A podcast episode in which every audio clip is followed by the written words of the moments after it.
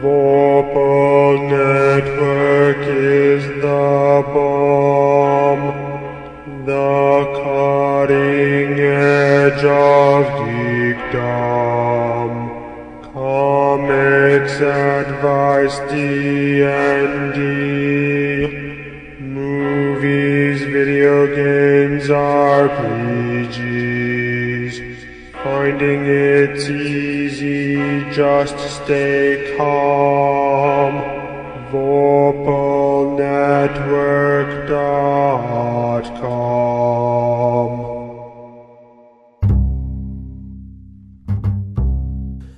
Episode of The Tome Show is brought to you by Noble Knight, where Out of Print is available again.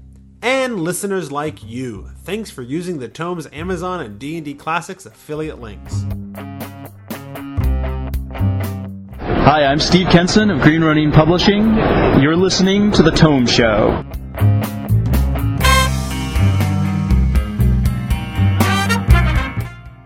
Welcome to The Tome, a D&D news, reviews, and interviews show, and I'm your Tome host, Jeff Greiner. And I'm your co host, Tracy Hurley. And in this episode, number 255, we want to welcome all of you to a discussion with Steve Kenson on inclusivity and diversity, both in, in game and as part of the gaming community. That's right. And if you don't want to hear about making your game more inclusive, uh, and more welcoming to a broader range of players and growing the community to a healthy size so we can continue to get great products, um, then this isn't the episode for you. So um, move along. Before we dive into that, though, uh, we first need to remind you that Noble Knight is back because they love us and we love them. They are a brick and mortar game store that also makes great online sales. They carry all of the latest gaming products but specialize in finding out of print games. And our pick for this episode is the Blue Rose RPG. Blue Rose is inspired by romantic fantasy, including the works of Mercedes Lackey, Diane Duane, and Tamora Pierce. It also happens to have been written by our guest, Steve Kenson. Check it out over at Noble Knight for about $25. Rudy, I have a big problem. I can't find a place to buy or sell gaming products. You know, I had that problem too. Then I went to my DM. He told me about nobleknight.com. Isn't that one of those internet stores? They are, but they're also a brick and mortar game store. Since using Noble Knight, I feel great. I can buy D&D and other tabletop RPG products from any edition, even stuff that's out of print. That does sound pretty great. Just pretty great. Get this. Noble Knight has all that at a discounted price. And with Noble Knight, I can even sell them my old gaming products I'm not using anymore. Oh, wow. I've got to check it out. You don't have to ask your DM if NobleKnight.com is right for you. We're pretty sure it is since you're listening to a podcast about the minutiae of tabletop RPGs. People who use NobleKnight.com experience joy, having more money in their bank accounts, and lots of awesome gaming sessions. Seriously, why haven't you checked them out yet? Jeff Greiner uses Noble Knight, so should you. Well, my life is changed. It sure is, buddy. Soon, all our lives will be changed. Now, on to the interview with Steve Kenson. Tracy, take it away. We're here now with Steve Kenson from Green Ronin, who has worked on uh, many great gaming products such as Mutants and Masterminds, Blue Rose, and the upcoming Out of the Abyss adventure being published by Wizards of the Coast. He's also been an advocate for the LGBT community in gaming. Welcome to the show, Steve. Thanks very much for having me. So we're talking about uh, sort of inclusivity in, in gaming and what have you, uh, and I thought it might be useful to start off by talking about what do we mean when we talk about inclusivity. Well, I think that's an excellent question, and really, what we're really talking about in terms of of inclusivity from from my perspective is uh, a sense, literally, you know, of what it means that everyone's included um, that um, the, the games themselves, the game settings, um, the game community uh, as a whole uh, is open to everyone. Um, one of the things that really drew me um, to tabletop gaming when I was a teenager was uh, the was the the sort of inherent you know um, inclusivity of, uh, of the community because I was, you know, a, a shy, geeky kid, um, and like a lot of shy, geeky kids, you know, um, gaming was a great outlet for me um, to make friends and to be part of a community. Uh, and I think that, you know, to me, it's it's a matter of paying that forward. Um, for the gaming community to, to continue to be as inclusive and as open as it possibly can be. Yeah, and, uh, go ahead. Uh, actually, uh, kind of along those lines, one of the things I was thinking about with that question too is we often want to have a variety of games. So time, sometimes a specific game may want to exclude certain um, categories of people depending like i can think of scenarios where that could happen. But mm-hmm. i think also part of it is that we don't want games to um, unknowingly uh, exclude people. Like they just never thought about including those people in. Right. Absolutely. And i think that there's a there's a definite difference between making a clear design decision to limit the focus of a game or a milieu or a setting um, for specific purposes. And like you said you know just sort of uh, overlooking the notion of including uh, a significant portion of your audience. Yeah I, and i think it's it's like you could think of inclusivity in multiple ways right? Uh, on one hand um, if i'm interested in a certain style of play like we're not so concerned about whether or not games are inclusive of all styles of play, right? Um, no, we're more concerned about whether or not games are inclusive of all kinds of people. Right. Absolutely. And and typically, um, when we have concerns about inclusivity in games uh, and in the community today, it tends to be um, LGBTQ. It tends to be uh, female. It tends uh, minorities, uh, body types. Even mm-hmm. Uh, am I missing any categories where there have been concerns? Oh, well, surely there there are also concerns about um, people um, with different uh, levels of ability. Hmm. Um, you know, one area we're touching upon uh, in the development of of Blue Rose is you know the roles for for people who have various uh, disabilities in terms of you know how are characters like them portrayed as heroes mm-hmm. in different settings um, you know and that's that's certainly one consideration as far as inclusion goes okay good uh, so I think that gives us a pretty good perspective here, and we have some of those, uh, you know, diverse categories covered here. Although obviously some are absent from our from our panel of three people here. Um, and and those are might be uh, topics or categories worth di- delving into in more detail. Um, Absolutely, with, with, different panelists too. Um, so there's and there's different levels where we can talk about in- inclusivity. Um, so I want to start off by talking about having the game be inclusive itself, like in mm-hmm. ga- in game. Um, sure and, and I want to start off with why. Why do we want a game, a fantasy setting, or a fantasy game, or or even you know a sci-fi or whatever? Right? Why why do we want this to be inclusive?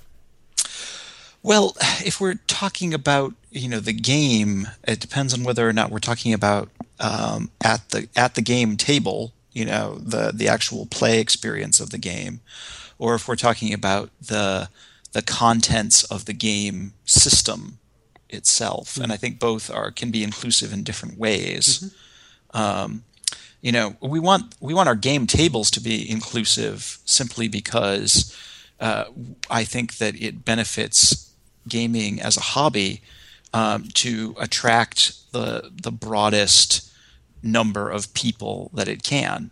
Uh, tabletop gaming is a small hobby, comparatively speaking, um, and um, you know, it's one that is primarily learned through experience.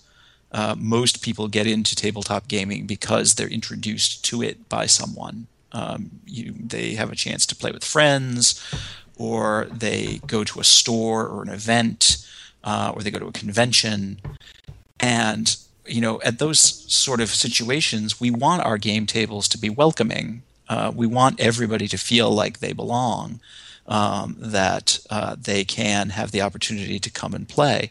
I had you know uh, uh, a wonderful uh, time having dinner with a um, the gamers table um, at um, Gen Con just recently, and um, one of their newer members was a young woman um, who told me that one of the reasons that she hadn't initially uh, gotten into into gaming was because she hadn't felt welcome um, until she'd found this group, and um, that you know oftentimes she got the oh well you're a girl, so why would you be interested in this?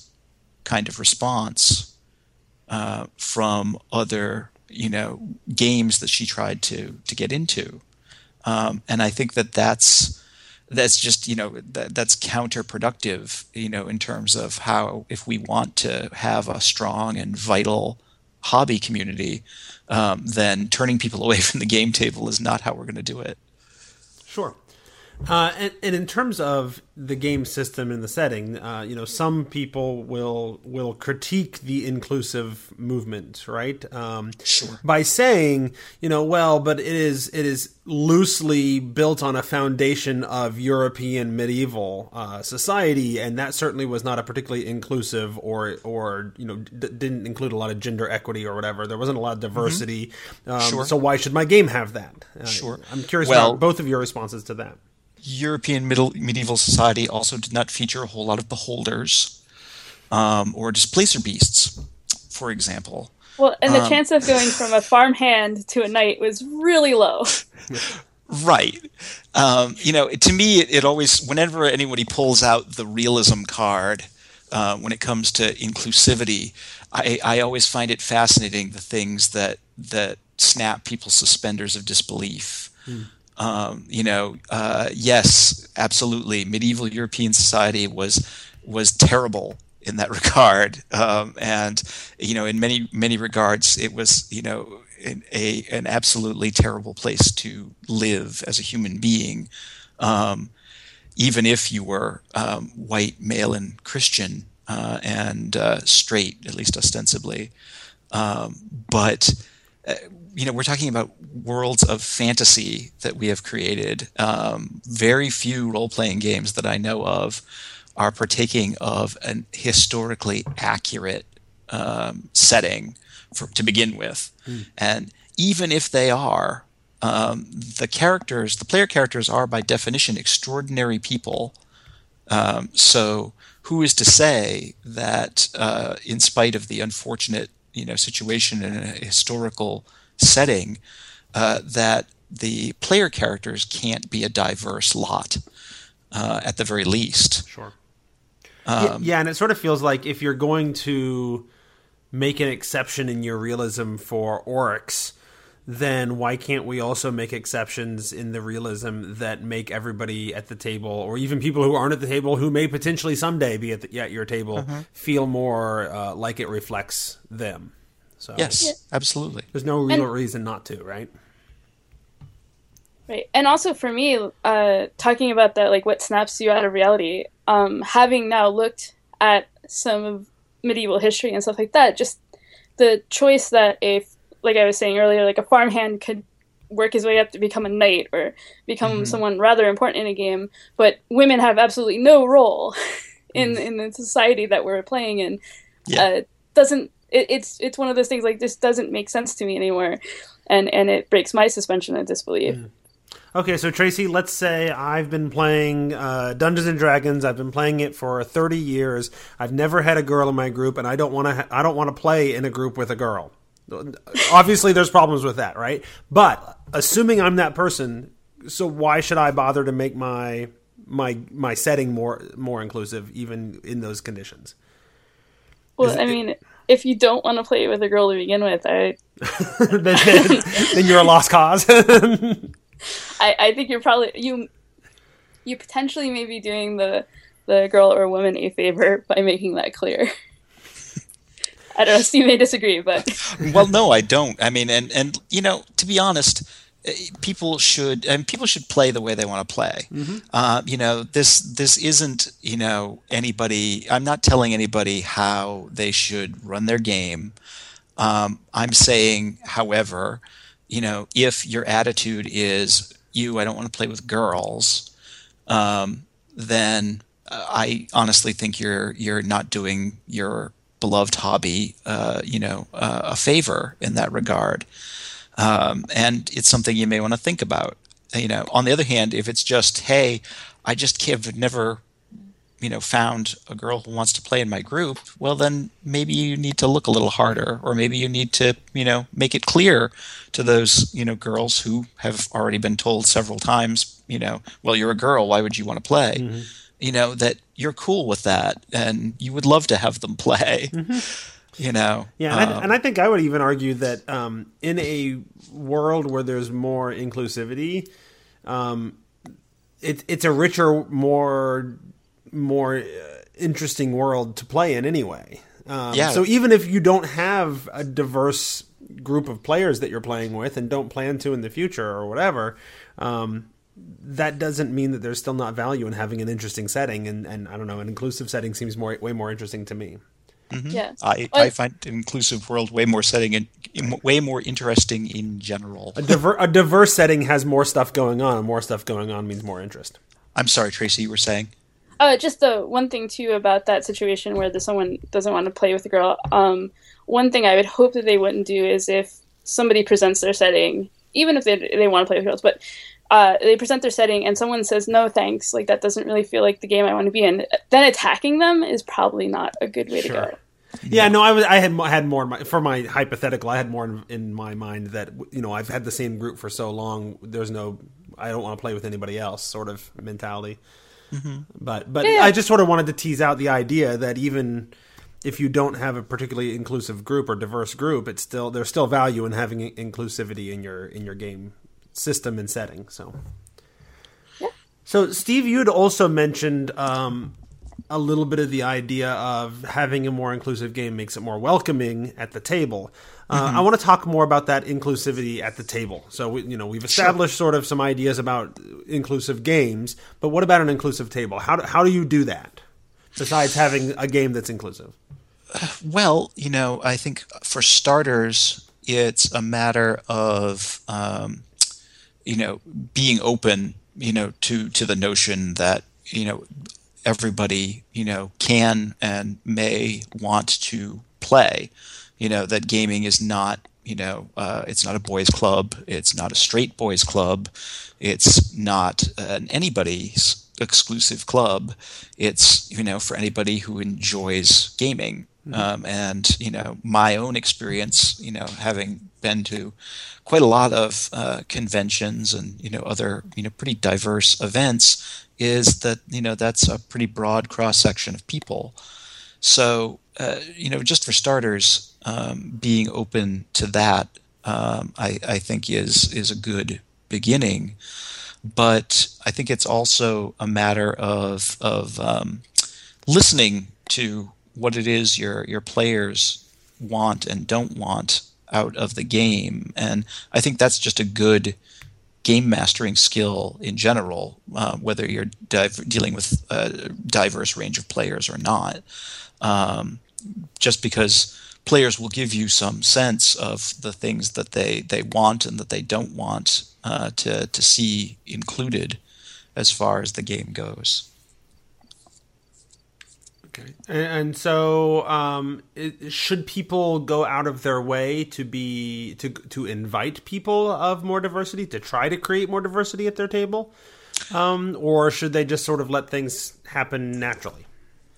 Well, again, I think that people should do what they they feel you know comfortable with. Um, I don't think that people are under you know any Sure. Yeah, we're not know, mandating the rules of how you're going to play your game, right? you know but you know on the other hand i think there's something to be said for for you know trying new things and you know getting to know new people and maybe inviting some folks to your game that you might not have otherwise um, just to give you know give them an opportunity uh, to play.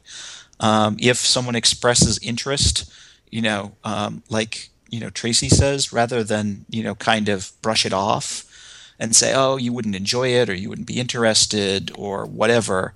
You know, if they express interest, say, okay, let's give it a shot. You know, um, you might like it. Yeah, one of the biggest mistakes I ever made in my life was uh, that one week in college when my my then girlfriend, now wife, expressed an interest in playing at our in our D and D game, Mm-hmm. and, and I shut her down. Not because she was a girl. I shut her down because that was sort of my me time, and I didn't, you know, I didn't want it encroached, Mm-hmm. you know. Uh, but I've been kicking myself ever since. I'm just like, oh man, now I, I could have had a had a spouse who was into gaming with me, and and now I don't. But And what's what's kind of funny is that part of the reason I didn't play for a long time was that first it was my brother's thing, and then it was my, my husband's, like my boyfriend and then husband's thing. So I didn't want to encroach on on his time, and then and so it took a little while to reinforce, like uh, reassure me that no, it was okay. We want you to play, and then I played. Yeah, yeah, yeah. One of the players in my current game group is the wife of one of the previous players um, who had been with the group for uh, several years prior to that. So, um, you know, that sort of thing, you know, is is a great opportunity. You know, if somebody expresses interest. So I think the the third level, I mean, uh, having inclusive inclusivity inside your game is one thing. Having inclusivity at your table adds sort of another piece to that puzzle. Um, but we've also talked about the idea of wanting to have an inclusive gaming community. Uh, what can people as gamers do to try to help make people feel welcome in the community as a whole? Well, I think that you know, really, the the, the community thing is is sort of uh, you know how to make your gaming table more welcoming on a larger scale. A lot of it is um, a willingness to be open um, to the idea of a more diverse community, uh, to not dismiss out of hand the notion um, that a very diverse range of people are interested in gaming and enjoy gaming and are are you know in fact you know excellent players and game masters and you know even game designers in their own right. Um, and um, to be willing to uh, to listen you know to their their their various experiences you know both their the things they really enjoy you know um, and just want to geek out about and say you know wow this is really awesome um, you know, but also the the things that you know areas where they they face difficulties, um, and to to be aware that those things are not personal attacks or criticisms of specific people necessarily, but are just pointing out you know inequities in our culture, and I mean not just you know the gaming hobby culture, but our our culture as a larger whole. And uh, I think that oftentimes uh, the the sort of reflexive uh, reaction uh, to those people bringing up those kinds of concerns is to try to find ways to minimize or dismiss uh, or you know kind of downplay them. Um, and I think that that that is something that makes people feel uh, unappreciated or unwelcome when it feels like their concerns are being dismissed. Sure. And there's a certain level of if we're more inclusive in our lives and portray ourselves that way, but also as gamers, then it mm-hmm. doesn't create that barrier too, right? Mm-hmm. I would hope so. Yeah. Tracy, did you have thoughts? I mean, Yeah, well, I know I know you have thoughts. Did you have something to share? Well, I think like two things uh, would be one is that a lot of people seem, in my experience, to view a lot of it as zero sum. So if there mm. are changes made to, let's say, artwork to to put more women and people of color in the artwork, that means that that there's only so many pieces that are ever going to be created, and we're now taking away from someone. When in fact, if we grow, perhaps we'll have actually more books that get sold and more artwork produced. They don't always think of it that way. hmm And then the other one I hear a lot of is this concern that uh, if I don't play the same way that they do, like there's this way of playing D and D that's very important. And if I don't play that way, then what I'm really doing is making it more likely that they won't be able to find other players that play that way, which I don't understand, but it's a common thing that I keep hearing uh, from people. I don't really understand that either. Yeah, it it seems like it's kind of like I don't. I feel weird saying Well, this, it- almost like a purity thing. and and it, it, it's almost a. I mean, if you want to go this route, it's almost a. Um, if uh, you know, I'm I'm cool with girls gaming, but they're more into you know the White Wolf stuff. The, uh, I'm playing D and D over here. That that sort of mentality is that what you're talking about? Yeah, and and they're I think they're afraid that they'll show up at, at new games and somebody will the people will just be playing the game differently than they want to play, and therefore what you really have to do is stop the people who might cause that change. Hmm. That's interesting. Yeah. I, I was going to say honestly, anybody who thinks that there's such a thing as girly D and D um, has obviously not played D and D with the women that I have played with, because man, Well, and that that actually brings up an interesting idea. Uh, so let's say we've created a more inclusive setting and a more inclusive table uh, and all of that. Um, does that how does that affect the the things the the topics that I address the the things that happen at my table the things that that occur in my game uh, the, in the story that I'm telling you know do I do I need to you know how how does that dynamic work out you know it's well, Tracy, you want to address this first? Sure. I, I mean, I think part of it is one thing you, you might find a, a, as you get, like, let's say you have a, a table that's traditionally male and then you get more women, you may actually just find the topics are the same. Like, they're, they're, st- they're all interested in the same things. Uh, and it might break down some of those uh, biases we have in our head about gender and what cares. And you might also find that something like um, that one of the new players brings up is something that somebody else already at the table had had wanted to address but had been afraid to. Um, so that's like one, one thing I would say about it. Yeah, I I agree. I mean, I think that um, interestingly enough, I think that oftentimes making a, di- a more diverse game will actually show point out a lot of the the similarities between people mm-hmm. rather than the differences. Yeah. And my experience has been that it really doesn't change things all that much you know, in terms of you know the sort of things that we we do in games.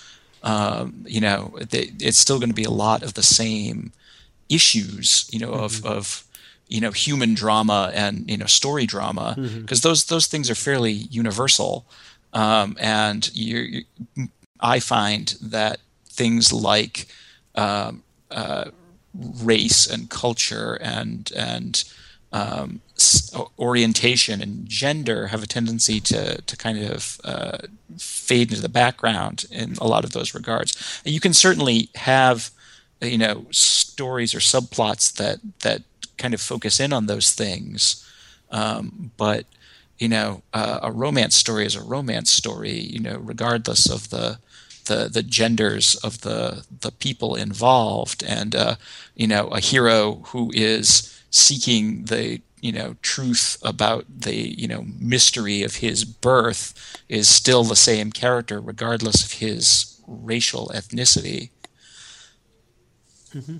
Yeah, and I think some of the, I mean, some of the issues that I think people think are going to come up because now I've got women at my table, or I have uh, somebody who's homosexual at my table, or whatever, and um, now the the moments of sexuality or romance are going to be weird and awkward and whatever. Um, I think that's just an issue of knowing your your group anyway, um, regardless of the diversity at your table. Um, I think some people are comfortable with some things and not comfortable with other things, and and you just need to sort of know who's comfortable with what, regardless of the diversity at your table. Um, You know, Sure. Sure. uh, I know I know that if Tracy's at my table, there there's a, a level of sexuality that is just fine because she she's not a prude, right? Right. I'm and I don't mean that people are prudes if they if they disagree. I'm it's an inside joke with Tracy. People are calling Tracy prude. Yeah, Um, well, I mean, I, I know I've been at tables where uh, I, I often play female characters, and a female character having interest in a love interest is weird to them, but Mm-hmm. the guys get to flirt all day, so it's definitely something that that um, I, I think sometimes it makes people think in different ways, but Okay. but at the end of the day, like we're all still having the same uh, interest in the game. It's just we're not used nece- always necessarily used to fulfilling those interests. Okay, so so so that's happening at my table. Let's say that there's a girl at my table that hasn't been there for the the years before and joined us a month ago or whatever, and uh, and she starts flirting, and other people are kind of uncomfortable with that. Or or there's uh, a homosexual uh, player at the table, and they start flirting, and and somebody's un- not you know not sure quite sure how to handle that, or it's awkward. How do how what do what do we what's our advice? Sounds like conversation time. Yeah, I agree. I I think it's it's time for everybody to talk about where their comfort level is and you know uh, how they would like to handle it. You know, Yeah, and it's and it's tricky, right? Because on one hand, um, I recognize that some people are going to be fine with the guys flirting, but not okay with uh, the girls flirting or whatever, right? Um, But I think that conversation can take place and saying, "Look, we're, you know." What are we comfortable with or not? Uh, And if we're not comfortable with one, let's not set a double standard. I think is fair is fair to do. Yeah. Um, You know, yeah, so I I agree. at least And- I, I would like to imagine a world where people don't set a double standard. I know some people would be fine with it, but Sure. And you know, one of the the interesting elements of of tabletop role play is that you also get all kinds of cross gender and cross sexuality play to begin with hmm. because you know there are women playing male characters hmm. and men playing female characters and straight people playing gay or bisexual characters and queer people playing straight characters. And of course you know that's not even counting the non-human characters that don't even have gender or sexuality as we understand them um, you know in various settings. So that a degree of that exists already even if you have a completely homogenous no pun intended um, you know group of players. Absolutely. Uh, so if let's say people are convinced, right? They've they've heard us talking about it. They're like, yeah, well, there should be more inclusivity. Um, how how do can people get more involved in advocating for inclusivity in the community in, in the games? Uh, how can uh, are there organizations they could join or uh, Kickstarters they should support or, or what? tracy Oh, I don't. It's that's such like a big list of It, things. it I a big think is. list of things. Uh, I, I think one of the things, uh, if they happen to have the means and time and opportunity to go to conventions, there's often a lot of panels where uh, people are talking about the issues from all the different, from many different intersection points. Not not necessarily all, but many, uh, and they could start there and and just make friends with people and re. Uh, I think one of the biggest problems I often have is. Uh, a need to have a support group around me because sometimes people can be rather angry and mean to me online because of what I try to say, and like just being supportive is is helpful. I think. Yeah. Yeah. I mean, to me, it's primarily um, educate yourself as much as you can. Um, and that involves seeking out resources and, and, you know, things like, you know, uh, diversity, you know, panels or articles or podcasts such as this one. Uh, and um, doing all you can to find out more, you know, about how to you know uh, diversify your your game and your group uh, experience, and then it's really just a matter of of modeling those things and being you know the being the kind of gamer that you want to be as far as including other people, you know, uh, and it's really not all that arcane. Um, it's treat people equally, treat them all like people, um, and you know, be friendly and welcoming, and you know, include them in your fun. Um, you know, uh, George Martin has that famous quote. You know, when he was asked about how it is he writes women, he says, "Well, you know, I've always had this notion that women are people." Um, you know, and that's that pretty much applies to everybody. and it's so funny because I I try to talk about that too, and it's it's interesting sometimes the responses back I'll get like that you should only have an all women group if it means a certain thing, which it kind of suddenly doesn't make it about them being people, but them being symbols of the feminine right. hmm and and stuff like that. So yeah, so and, listen, And, y- and yet it's not rare to see an all male group, and that doesn't have to mean anything. right. No. And I was going to say also uh, a lot of listening. I know um, some people kind of roll their eyes at that, but uh, people's experiences are different. Um, the can be different at the very least, and and listening and understanding where they're coming from first before you try to respond may be a good thing. It may help. Cool. So I have I have sort of one last question or topic to, to look at. Uh, we we are primarily a D and D podcast. Uh, how does D and D do on the inclusivity scale? that resounding silence, I guess. I will say, well, I'll start by saying uh, much better. um, uh, you know, I can say, you know, having um, uh, worked um, on uh, Out of the Abyss and uh, Sword Coast Adventurers Guide, um, that uh, right from the get go um, and right from the, the construction of products and um, uh, you know just you know ground up guidelines. Um, you know, Wizards of the Coast is is very much a believer in inclusiveness, um, and so um, you know there's a great deal of of of attention paid to making sure that uh, people are aware that there's a diverse range of people in the D&D worlds just as you know broad a range as there is in the real world, if not more so, um, and that you know all of those that vast range should be depicted as as often as possible. So you know I've I've found uh, uh, particularly the current edition of of D and D um, pretty good. Uh, you know in in the the focus on on being diverse. Mm-hmm.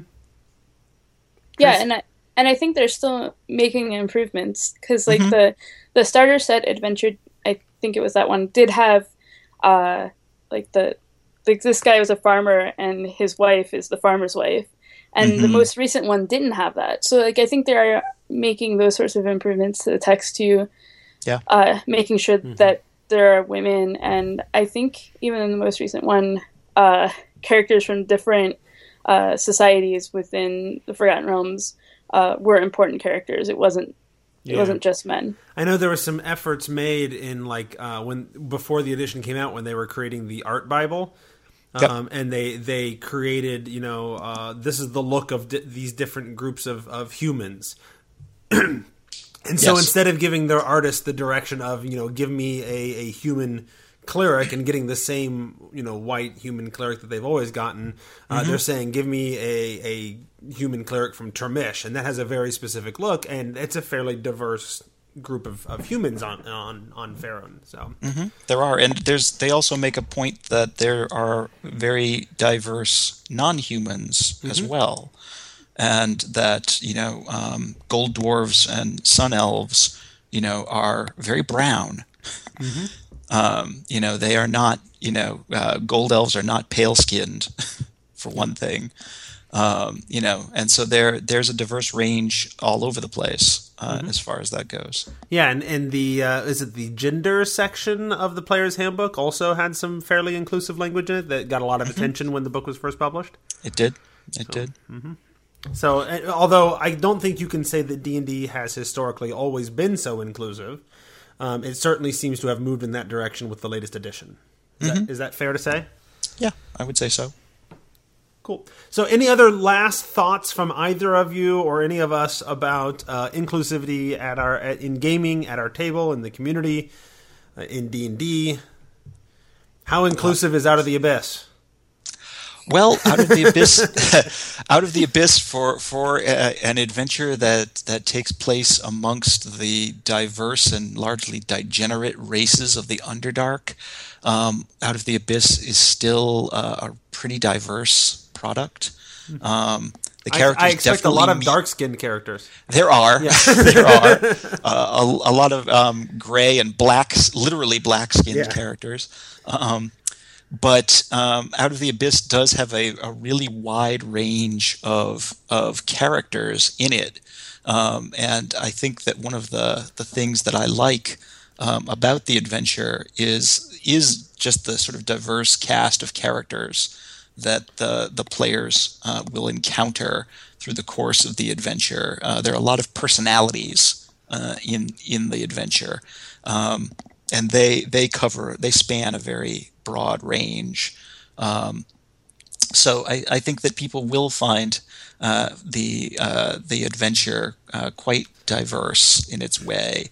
Um, but uh, it also focuses on a very different corner uh, of the of the Forgotten Realms compared to what we've seen so far. Yeah, very cool. Yeah, and, and I don't and and that's a nice little tease. I don't want to get too much into it because I'm hoping that this episode becomes a trilogy of Steve Kenson uh, interview episodes. since you have two products coming out that we'll be reviewing mm-hmm. in the next few months, so hopefully you're you're happy enough with uh, your time here that you're willing to come back and talk to us about those. So. sure, I'd, I'd, absolutely be happy to. Great, Tracy. Do you have any last thoughts uh, about inclusivity at, at the in gaming? Well, one of the things I was just thinking about uh, when talking when Steve was talking about Out of the Abyss is one of the things about fifth edition uh, changed to a more theater of the mind style, so you don't have to have all those maps and set piece encounters all the time. It seems like it opened up more room to do things like describe the townspeople more, mm-hmm. and and I think that allows for there to also to be more of that diversity if the designers decide to choose it, mm-hmm. uh, because you. I forget. Was it Village of Hommlet that had to mm-hmm. the gay couple in it. Yeah. Yep. Hmm. And you're talking about within the products themselves, not nec- yeah, not necessarily. Yeah, because at the table, it's really easy to just sort of describe. Oh, there's a guy there, and he's kind of overweight, and he's yeah. he's wiping out the glass, and not give any sort of details. You know, so every player is envisioning them differently. You know, so. Yeah, so and like uh, in Prince of the Apocalypse, I think they had the one where the sheriff uh, and was living with another guy, and and the butcher. Mm-hmm. I'm trying to remember mm-hmm. the exact who, which one was which, but they're just living together. And I, and I do want to point out that it's not like there was never any diversity ever in the in the products mm, before because no. Village of Hommlet did have the gay couple and mm-hmm. uh, and so that that people keep pointing out and it really spoke to them at the time. So I'm glad that. Uh, yeah, and, and the realms are tricky anyway, right? Because you might be describing somebody as Tweegan, but unless of somebody's a real realms fan and and knows what that means. You know, they they're describing a a, a minority mm-hmm. group right. without actually spelling out what that looks like, and so. Uh, in a lot of pe- people's minds, I think it was always just, oh, so they're from that area, but it's still just a white guy, you know? Yeah. Yeah. Yeah, because that kind of happened with Rue in uh, Hunger Games. People, even though she's described in the books as having, uh, I think it was tawny skin, uh, mm. when a uh, girl of color was picked as the actress for the movie, there was a huge outrage over it. Mm. Uh, uh, and then uh, also in in Prince of the Apocalypse, the artwork, like one of the few things they do in the town is show uh, one of the women as having darker skin, which which helps reinforce that no, these aren't just all white people. Right. Mm-hmm. Yes, yeah. the art is is appearing more diverse, and that's at least um, putting it in people's minds. Even if the, you don't have art of a specific character, um, that maybe a DM will recognize. Oh, this is a pretty diverse town, and describe it that, and describe characters that way. Yeah. Cool. Um, so I guess that's our last thoughts. Um, we want to thank Steve for joining us, and oh, we my pleasure. and we will hopefully be having you back to talk about um, out of the abyss and the Sword Coast. Was it Sword Coast Adventures? Sword Coast Adventurers yeah. Guide. Guide. Yeah. So uh, hopefully, we'll have you on to talk about both of those and the process of, of writing those and working on it. So um, that'll be fun then. And thanks everybody for listening. We'll call this the end of that episode. And that's the end of this episode. We would like to st- say thank you to our sponsor, Noble Knight, as well as our guest, Steve Kenson, and all of you for supporting the show by shopping from our affiliate links when you use Amazon or D&D Classics. Awesome. And if you want to get a hold of us, you can email us at thetomeshow at gmail.com or call the biz line at 919 biz tome. That's 919 B I Z T O M E. However, please don't give that number to your CVS pharmacy. When they call me to tell me that your your prescription is ready to, for pickup, I cannot forward that to you. But I've got about three of those calls in my voicemail. I don't know who you are, but you need to go pick up your drugs from CVS. oh.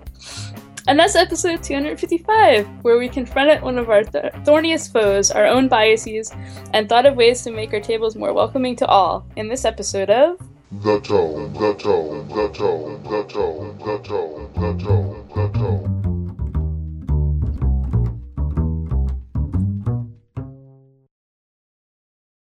I'm on the wall.